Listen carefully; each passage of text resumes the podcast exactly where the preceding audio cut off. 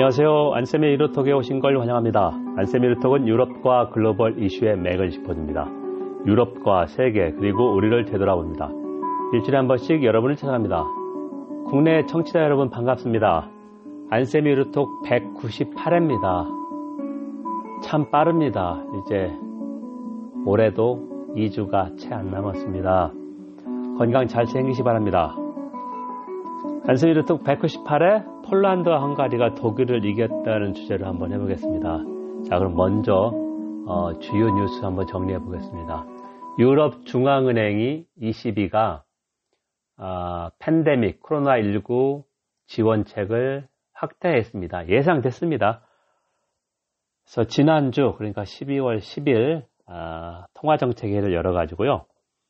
아, 기존 피이피피 팬데믹 긴급 채권 매입 오천억 유로를 확대했고 기간도 연장했다. 그래서 원래는 이천이십일년 유월 말까지만 하기로 했는데 이천이십이년 삼월 말까지 구 개월 연장했고요.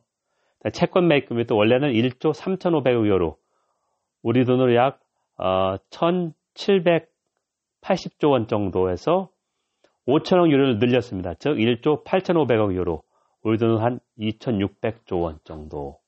이렇게 하기로 했습니다. 어, 또 금리는 최저금리 그대로 동결했고 더 이상 금리를 낮출 여력이 없기 때문에 그 말은 뭐냐면 어, 경기 회복, V자 회복이 쉽지 않을 것이다. V자 반등 설명했습니다. 경기 회복에서 급속 냉각, 급속 회복인데 쉽지 않다고 본 것이죠. 두 번째, 어, 영국이 유럽연합과 새로운 관계를 맺지 못하고 탈퇴는 노딜 브렉시트가 아직도 오십 대 오십이다. 제가 십이월 십삼일 일요일 오후에 녹음하고 있는데요. 십삼일까지 결정을 내리기로 했습니다. 영국과 유럽연합이. 어, 보리스 존슨 보조가 브뤼셀로 가서 십이월 구일 수요일 날 폰데어라이엔 이유 집행위원장과 몇 시간 동안 만찬을 했는데 아직도 핵심 쟁점인 레벌 플레잉 필드, 어, 공정경쟁 경쟁 규칙, 즉 국가보조금 규정에서 영국 유럽연합의 룰을 따르는 거, 그게 제일 난, 아, 난제입니다. 그래서 보리스 존슨도 계속해서 어, 육십여석 많지만 과반보다 어, 보수당 내의 강경 브렉시트 지파, 하드 브렉시트, 그러니까 경제적 충격이 큰 거죠. 경성 브렉시트 아니면 강경 브렉시트. 그래서 계속해서 수사적으로는 어, 노딜 준비되어 있다. 아주 가능성이 없다 하고 있는데 과연 어, 올해 마이너스 십 퍼센트가 넘는 어, 경제 침체가 예상되는 영국이 이거를 더 악화시킬 노딜을 감행할까? 어, 영국 정치의 특징이 프래그머티즘, 실용주의인데 어, 지금 어, 보수당은 실용주의가 아니라 너무 이념에 치우쳤습니다. 그러니까 어, 국가주권 확, 국가주권 환수, 확립 그런 식으로 가고 있습니다. 그래서 제가 어, 일요일날 명확하게 결론을 내리게 보겠지만 그만큼 결론 내리기가 어렵습니다. 노딜이 될 가능성이 오십, 오십 퍼센트다. 네, 이렇게 좀 말씀드리겠습니다. 그러면 지금 안쌤의 유로톡을 청취하고 있습니다. 안쌤의 유로톡은 유럽과 글로벌 이슈의 맥을 짚어줍니다. 유럽과 세계 그리고 우리를 되돌아봅니다. 일주일에 한 번씩 여러분을 찾아갑니다.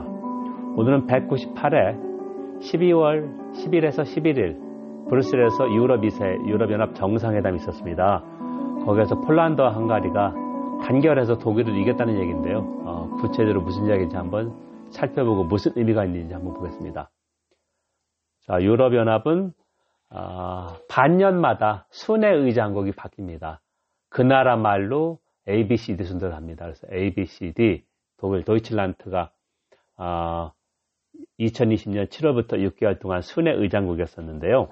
순회 의장국의 역할은 뭐냐 하면은 어, 기존에 미해결된 걸 해결하고 중재하고 타협하고 그런 역할을 합니다. 그래서 독일은 어, 순회 의장국 역할 제 생각에는 한 B, B학점 정도 줄 수 있다. 왜냐하면 유월 말 프랑스와 사전 정상회담을 통해서 이알에프 유럽 경제 회생기금, 유럽현 리커버리 펀드 오천억 유로를 제시했고요. 칠월 말에 유럽이사회 정상회담에서 칠천오백억 유로 합의했습니다. 단 어, 무상은 조금 줄어들었죠. 삼천구백억 유로. 그리고 어, 앞으로 칠 년간 유럽연합의 큰 예산 틀, 단연간 재정 전망, 엠에프에프입니다. 멀티 애니얼 파이낸셜 프레임워크도 합의했습니다. 자, 그래서 칠월 달에는 이 합의가 컸고, 그러니까 짠돌이 사 개국하고, 어, 더 많은 돈을 요구하는 이탈리아 같은 그 피그스국하고 갈등이 있었다고 제가 이오톡에서 말씀을 드렸습니다. 또 하나는 법치주의 연계, 그러니까 폴란드와 헝가리 같이 유럽연합의 법치주의를 훼손하는 국가를 이유 예산하고 연계시켜서 훼손하다고 판단되면 예산 지원을 깎는다, 줄인다, 단절한다. 이런 거는 칠월 말에 합의를 못했습니다. 그래서 계속 합의를 했는데 겨우 오 개월 만에 합의가 됐다. 그 구체적인 내용을 보였는데 그걸 또 평가를 하겠습니다. 폴란드와 헝가리가 왜 유럽연합과 법치주의 논쟁을 벌였느냐. 어, 상권 분립을 침해했고 두 나라 다 공이, 그 다음에 언론의 자유를 훼손했습니다. 상권 분립을 훼손했다는 것은 판사 임명을 법무부 장관이 해서 폴란드는 헝가리 비슷합니다. 어, 구정권에 예를 들면 어, 공산주의 때부터 판사들이 근무했다. 그러면 청산이 안 됐다 그래서 법무부 장관이 마음대로 판사를 심사해서 해고할 수 있게 했습니다. 그래서 유럽법원 이씨제이, 어, 유럽연합 상권분립기구에서 이유라고 하는, 그래서 이제 어, 미국 같은 연방법원 역할을 하는 것이죠. 이게 폴란드가 유럽연합의 법치주의, 룰 오브 롤을 훼손했다 판단을 했는데, 어, 이거를 어, 훼손하면은 예를 들면 폴란드 어, 정상회담 참여도 못하고 강요이사도 참여도 못하는데 실행이 안 된 이유는 만장일치입니다. 그러니까 당사국을 빼고 만장일치니까 폴란드가 올라오면 헝가리가 반대했고 헝가리가 올라오면 폴란드가 반대했다. 이제까지 해결되지 않았는데요. 자, 그럼 이번에는 이제 좋은 기회다. 왜냐하면 폴란드와 헝가리가 유럽연합 예산의 순혜택국입니다. 순혜택국은 어, 각국이 이유 예산에 납부한 것보다 훨씬 더 많은 돈을 돌려받는다, 지원받는다. 그러니까 공동농업정책이 삼분의 일이고 낙후된 지역, 결속정책, 지역정책이 삼분의 일입니다. 폴란드랑 헝가리 가보시면 알 겁니다. 어, 수도 바르샤바나 부다페스트 가면 웬만한 큰 건물에 다 이유 예산 지원을 받았다고 되어 있고요. 어, 제가 이천십구 년 여름에 헝가리가 부다페스트 갈 때 거기 지하철도 이유 예산 지원을 받았다고 되어 있습니다. 그 정도만의 지원을 받은 나라다.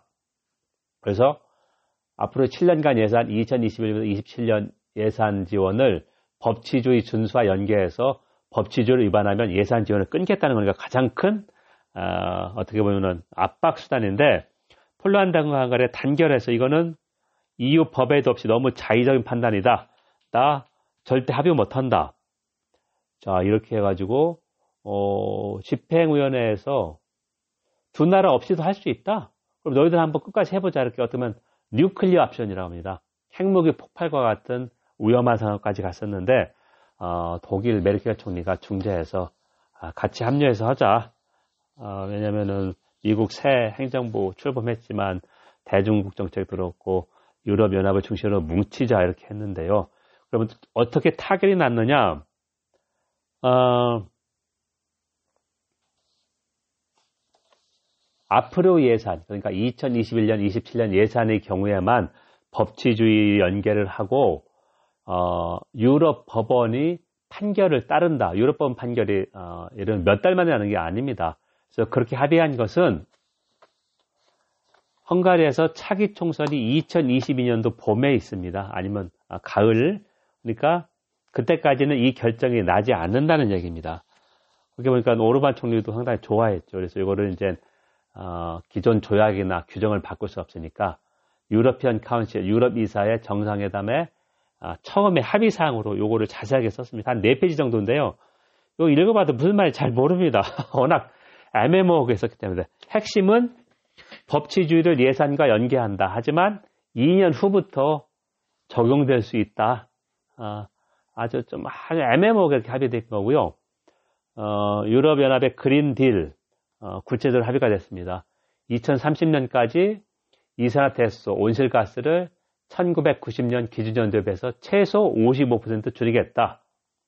어, 이천이십 계획에서 첫 번째 이십은 이천이십 년까지 온실가스 이십 퍼센트 줄인다. 구십 년 대비 이거 달성했습니다. 그 다음에 재생에너지 비중 이십 퍼센트, 에너지율 이십 퍼센트 거의 다 달성했거든요.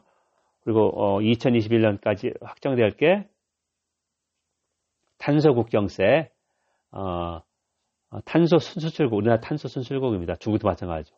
어, 관세를 매길 수 있는 겁니다. 그리고 또 하나는 이티에스, 유러피언 유니언 어, 트레이딩 스킴, 온실가스 배출 시장도 좀 더 현실에 맞게 어, 수정한다. 이천이십 년 그게 좀 합의가 됐습니다. 자, 이렇게 보면 법치주의 논쟁은 어, 최악의 경우까지 갈 수 있었는데 독일이 중재해서 합의했다. 하지만 이게 아직도 어중간하다. 예, 폴란드가 계속해서 어, 법치주의를 훼손하고 가치공동체 유럽연합 가치를 어, 폄하하는데도 결정적 조치를 못하고 있다. 이렇게 말씀드릴 수 있습니다. 여러분, 지금까지 안쌤의 유로톡을 청취했습니다. 안쌤의 유로톡은 유럽과 글로벌 이슈의 맥을 짚어줍니다. 유럽과 세계 그리고 우리를 되돌아봅니다. 일주일에 한 번씩 여러분을 찾아갑니다.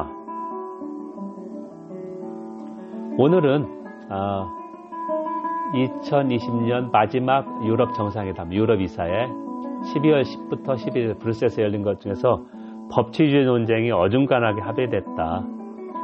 아, 순회 의장국 독일이 한 비약점은 맞았지만 아, 그렇게 뭐 완벽하지는 않다. 어, 이걸 중심으로 말씀드렸습니다.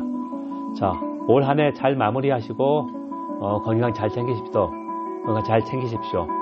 어, 제가 다음 주로 이십이일에 한 번 더 올 수도 있고 아니면 어, 안 올 수도 있습니다. 자, 그동안 경청해 주셔서 감사합니다. 감사합니다.